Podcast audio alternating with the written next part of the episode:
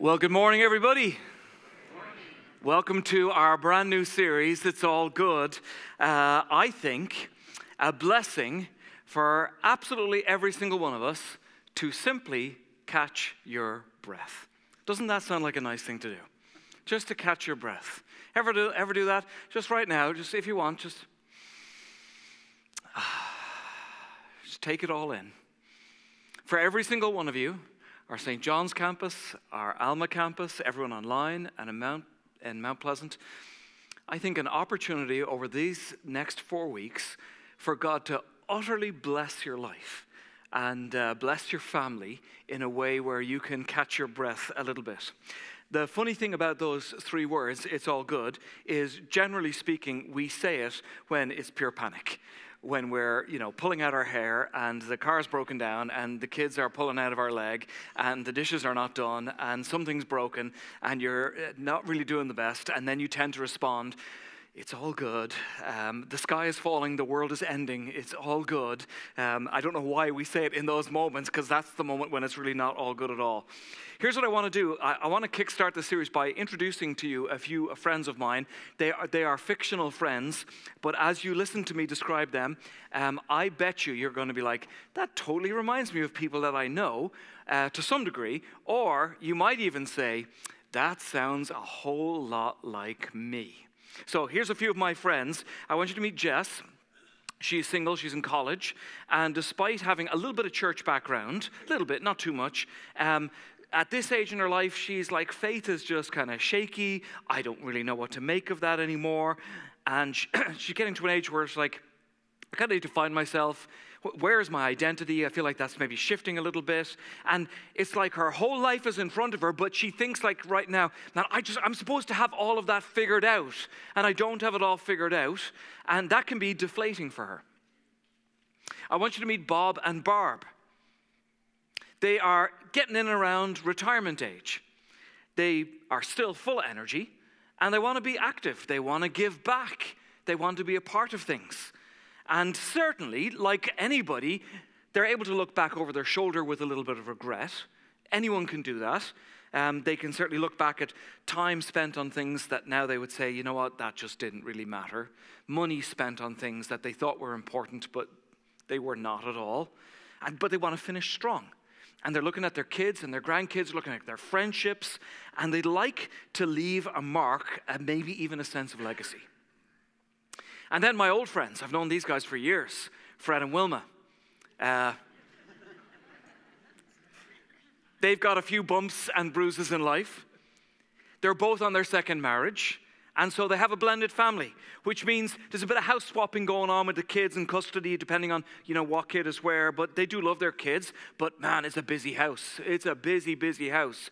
Um, for all of my fictional friends, to some degree or another, they have been or they are currently chasing what is simply known as the American dream. And they are chasing what everyone is really chasing, in that they work hard, they work a lot of hours. It's nothing that they'd probably say out loud, but truth be told, yes, they would like a nicer house, a bigger car, a newer wardrobe.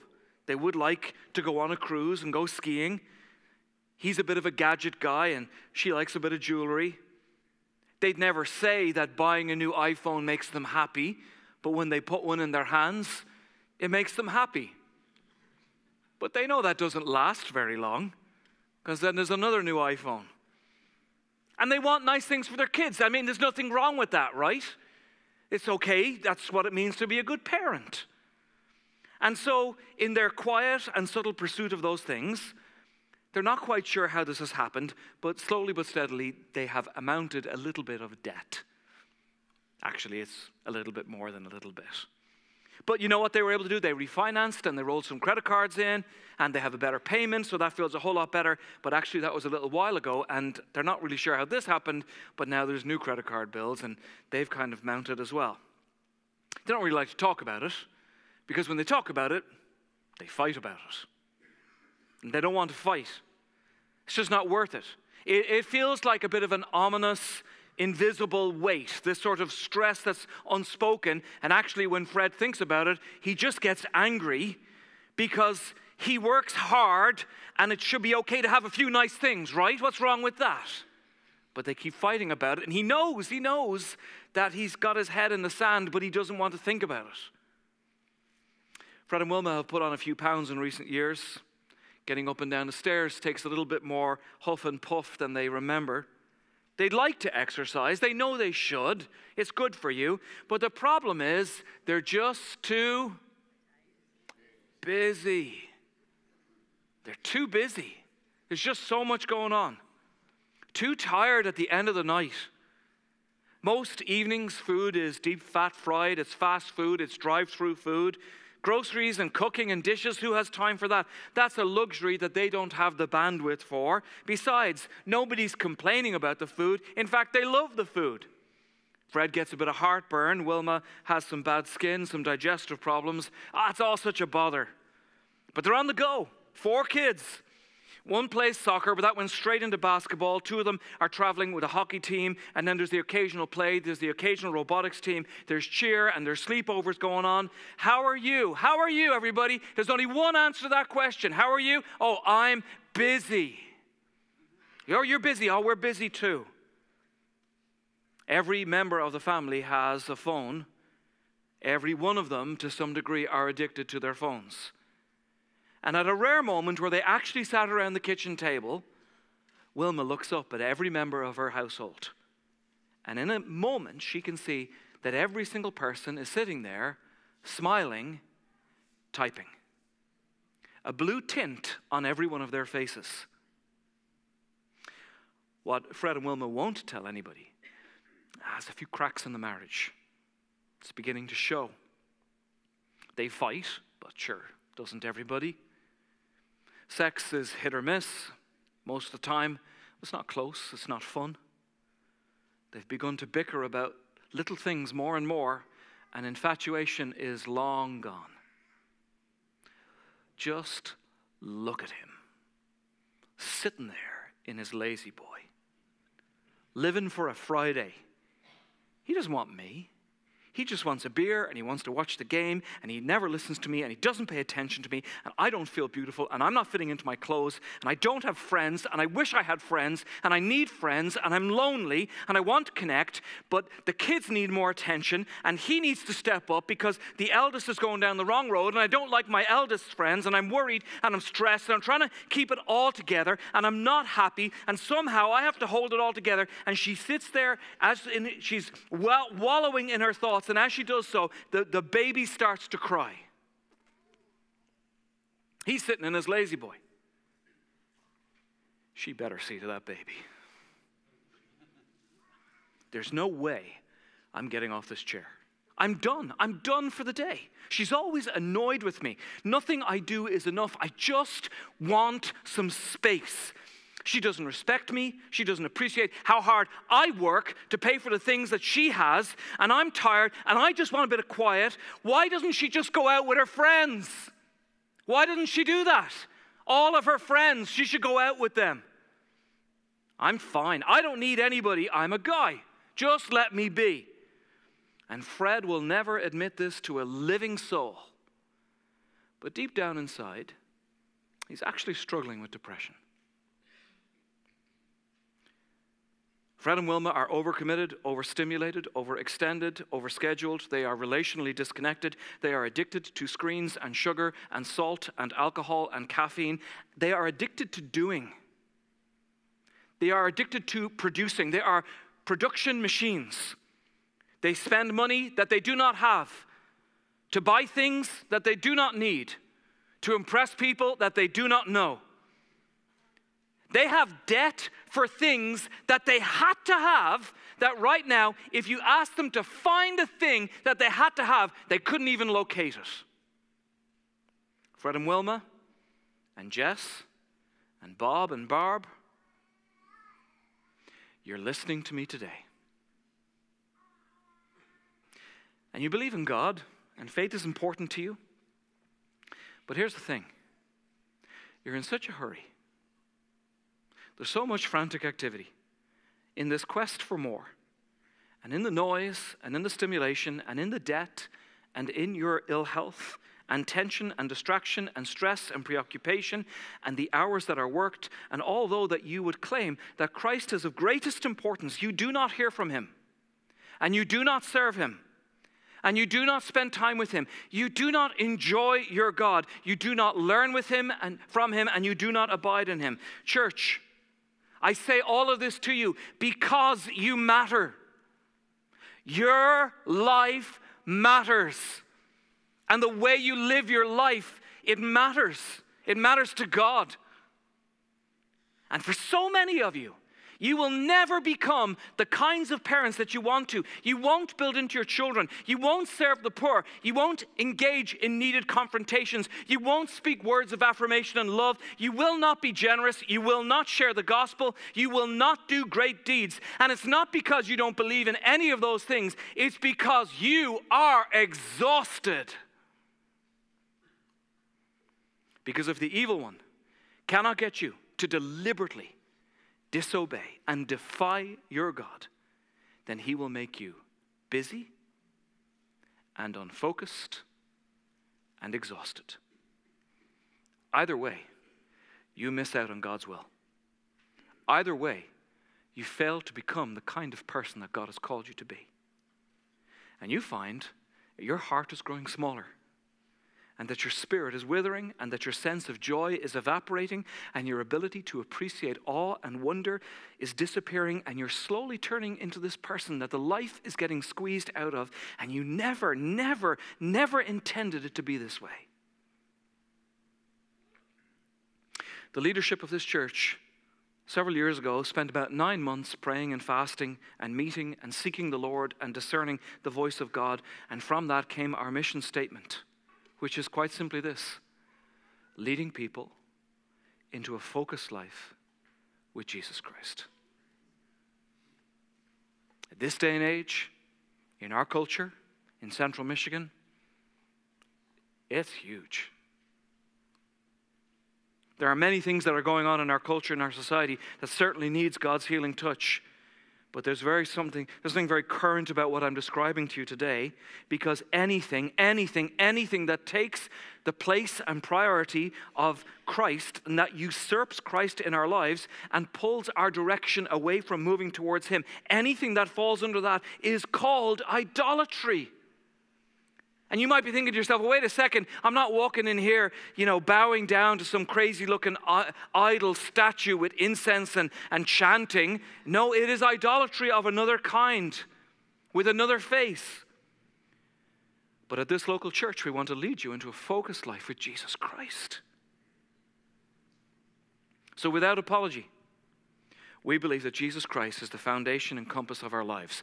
Amen, church? And so, we will look to Jesus and we will preach Jesus and we will worship Jesus and glorify Jesus. We will study Jesus and we will honor Jesus and we will love Jesus and we will speak the name of Jesus. Next week, if you come back here and we're talking about Jesus, don't be surprised. 10 years from now, if you come back here, you're like, man, I can't believe they're on the same subject matter. Yep. Incredibly, incredibly. That very person that I'm talking about, Jesus Christ, addressed this very exact subject that I've described this morning. One day, he tells a story about a farmer who goes out into a field and sows seed that lands on four different kinds of soil. The first one, it fell on the path. And in Jesus' parable, birds came and grabbed the seed, snatched it up, ate it, and flew away. Gone. The second one, it fell on kind of a rocky place where the soil was very shallow. And so the seed grew, but when the sun came up, it scorched the plant because it had no roots. The third one, it fell where there were weeds and thorns. And it grew up, but then the weeds just took over and choked the life out of it, and it didn't yield any grain at all. And then the last one, it fell on good soil, and it produced a phenomenal crop. And the disciples didn't understand the story. And so afterwards, they go to Jesus privately and they said, Hey, Jesus, that story, what does it mean? Jesus explained it to them. He says, The farmer sowing the seed, it's, it's God's word into your life. God's voice, God's direction, His leadership, His guidance over your life. God is showing you that you can actually miss it. Did you know that? That God can speak and you can miss it entirely. You don't hear it, you don't get it. It's like you're there, but you're not there. It's like you're there, but you got nothing out of it. It's very, very possible. Imagine there are people listening to me right now, and you've taken the time and effort to get out of bed and get dressed and come in here and maybe bring the kids or whatever it is, or invite your friends, and you're here, and it's possible that you can listen and walk away and not get a word of it. That's very possible today, right now. Jesus says that exact thing in the story, Mark chapter 4, verse 9. He says this He who has ears to hear, let him hear. What, what are you saying, Jesus? The inference is you can somehow be exposed to the voice of God and yet you're spiritually deaf. Is that you? Is it me? Unable to lay a hold of what God is speaking to me. Really specifically, look at the words of Jesus as he describes and explains the third soil in the story. Verse 19 the seed cast in the weeds represent the ones who hear the kingdom news, but are, look at these words, they're overwhelmed with worries and all the things they have to do, all the things they want to get. The stress strangles what they have heard, and nothing comes of it. You know what that sounds like? That sounds like Fred and Wilma. The ESV, same verse, puts it like this But the cares of the world and the deceitfulness of riches and the desires for other things enter in, and they choke the word, and it proves unfruitful. Remind you of anybody? Reminds me of me. So, God, what would you say to us? What would you say to your children today? Who are stressed and overwhelmed and overstimulated and over, over challenged and overcommitted, where your word, it seems like it's getting choked out and we're not able to hear because we're so preoccupied and stressed and worried. The sky is falling, and we keep repeating ourselves with gritted teeth it's all good, it's all good, but actually, it's not so good. For those of us who are distracted by noise and hurry, to those of us who are living in the weeds, quite literally, what are we to do? Well, honestly, I would ask you not to miss a week of this series. I think God is going to speak into your life if you have ears to hear Him. I think He's going to bless you. I think He's going to bless your family. I think He's going to bring change to the way that you live your life. But here's what I want to ask you to do by way of obedience to God's word. I'm going to ask everybody here to create a to do list with Jesus. And I'm also going to ask you to create a to don't list with Jesus. I want to lay that out for you.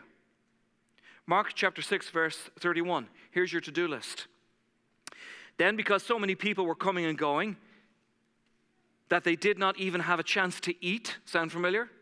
He said to them, Come with me by yourselves to a quiet place and get some rest. So, this week, I want to invite you to a to do list. And I want to put four things on your to do list. And if you're thinking, you're adding to my to do list, you're actually going to love this to do list. Four things. And even if you just do it once, it'll be great. I actually did this yesterday, and I did it the day before, and I loved it. So here's your to do list. Number one, come with me. That's literally what the passage just said. They didn't have time to eat. Jesus looked at his disciples and he said, Come with me. I'm going to ask you this week to just be and spend some time going to God. Number two, to a quiet place. I did this yesterday, it was fantastic. Turn off your phone, turn off Netflix.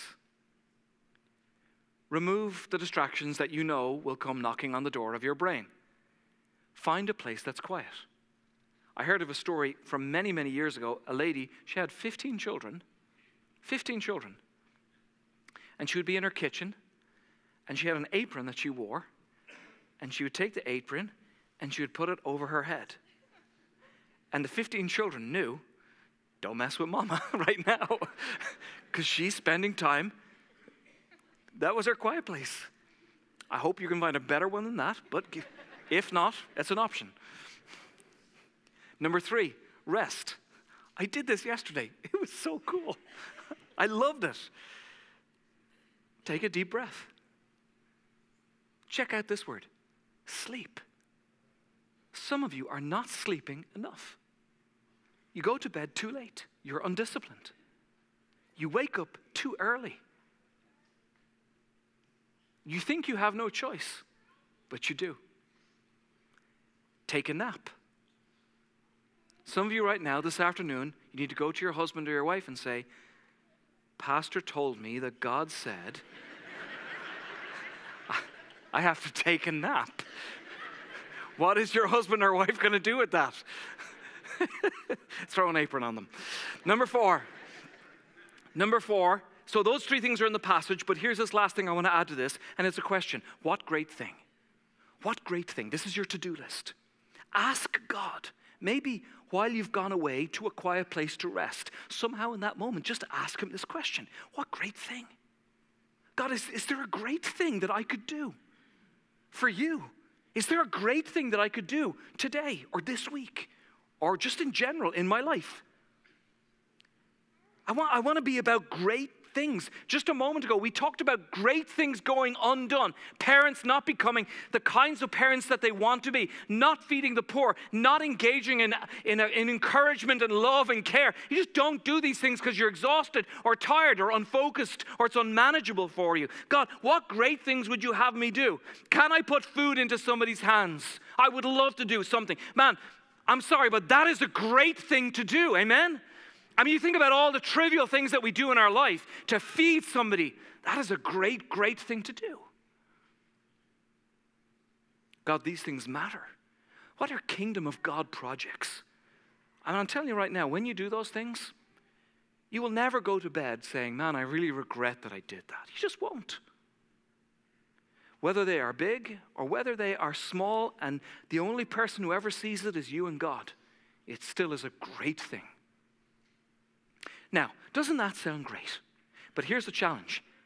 Probably around 99% of those of you who are listening to me are thinking, God, yeah, that, that sounds great. I'd love to do that. I'd love to sit still. I'd love to be quiet. I'd love to rest. I genuinely would. I, would love to do great things. Here's the problem you just won't do it. Just don't do it. All right, then, what, what does it look like, Pastor? What, what am I supposed to do? Am I supposed to just, you know, fold my legs and close my eyes and think about nothing? How about this? Today, tomorrow, this week, you're going to stop, physically stop. Immediately, you're going to have to fight this urge that you should be doing something, that you should be productive. You might even feel guilty that you've just stopped. That's how, that's how bad this is. And uh, you might just need to go to God and say, God, I need to give that to you. I feel like I can't sit still. I feel like I should be accomplishing something. God, can I give you that? And then I, I would just encourage you to just sit still. And I know this is a vague term, but I want to say it to you anyway. And just begin to know God. Like, God, I just want to know you maybe take a deep breath. And I dare you, for a minute or two, don't say anything. Don't pray anything. You don't have to read anything. Just sit with God. Just be with your Father. And be quiet. And give your thoughts to God. And then I would encourage you, after a moment or two, to talk to your Father like you would talk to a friend. Hi, God. It's me.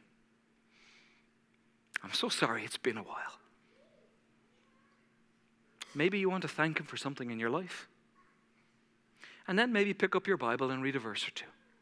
You don't have to read 10 chapters, you don't have to read three books, you don't have to learn Greek.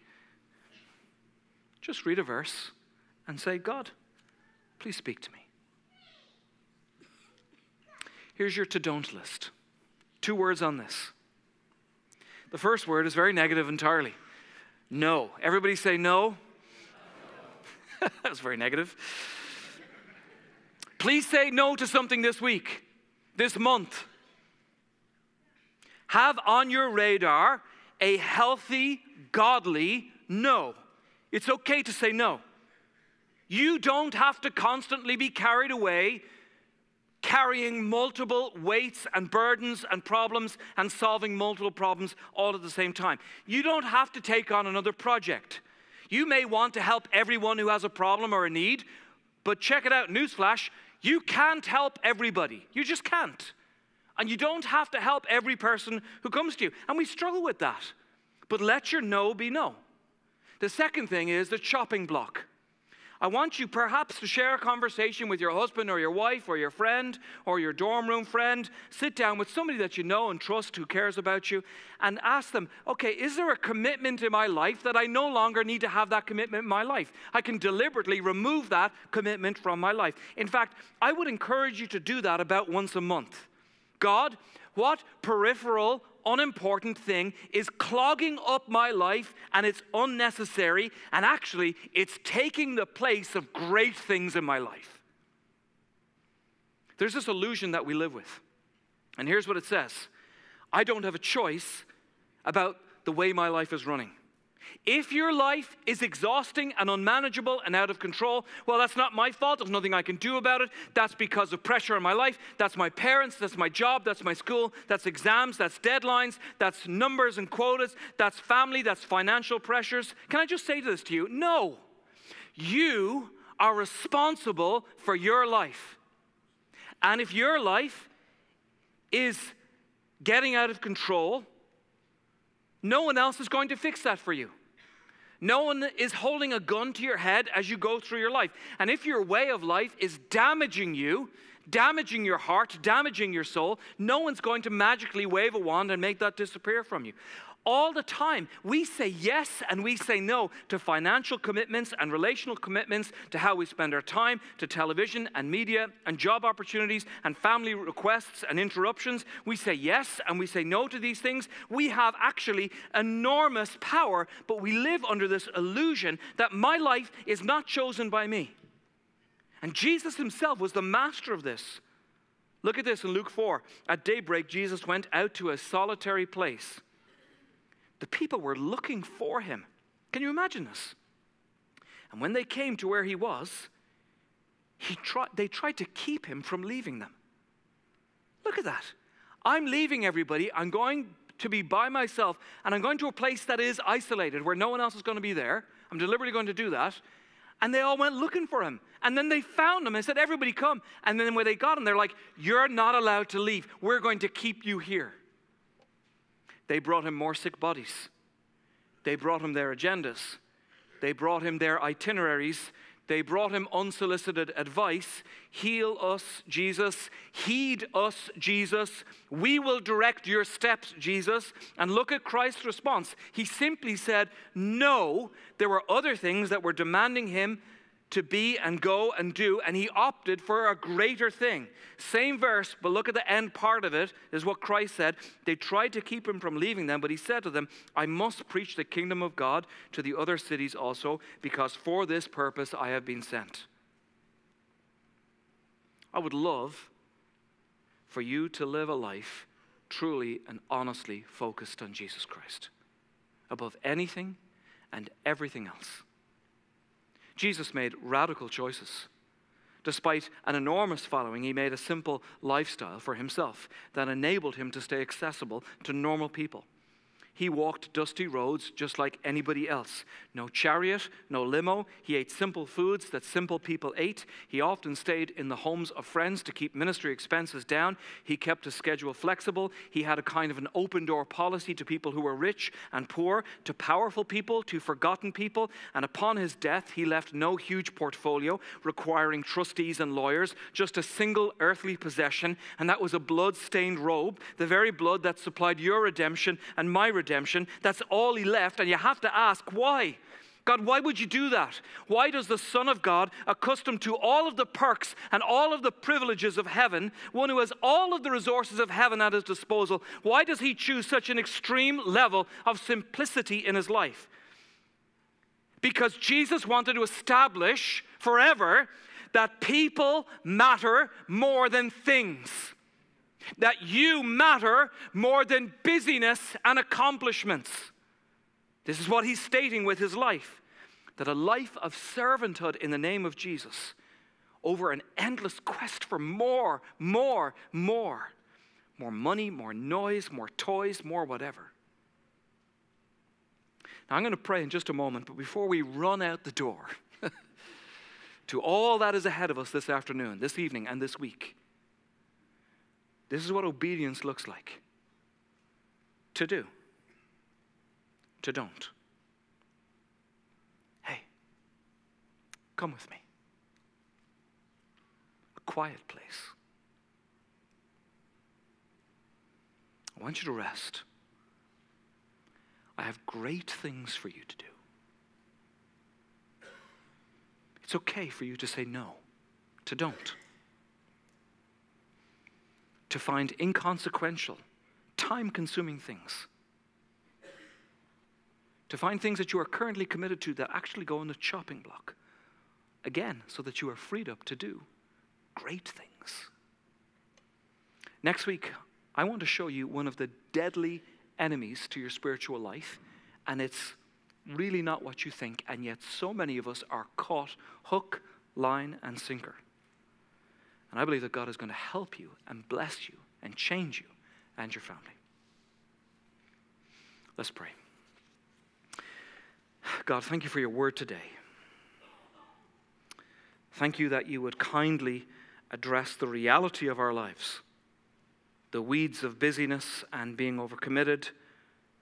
I pray for every Jess, every Bob and Barb, every Fred and Wilma that are listening to me today. Lord, I pray that they would have ears to hear and the wisdom to be obedient to your word. I pray that you would help us and teach us to sit still and to catch our breath and to simply be with you. Help us to set aside that which would occupy us, that has little or no value, so that we can find the greater things that you call us to. We pray this in the name of Jesus. And all God's people said, Church, I love you. Have a delightful, slow, enjoyable afternoon.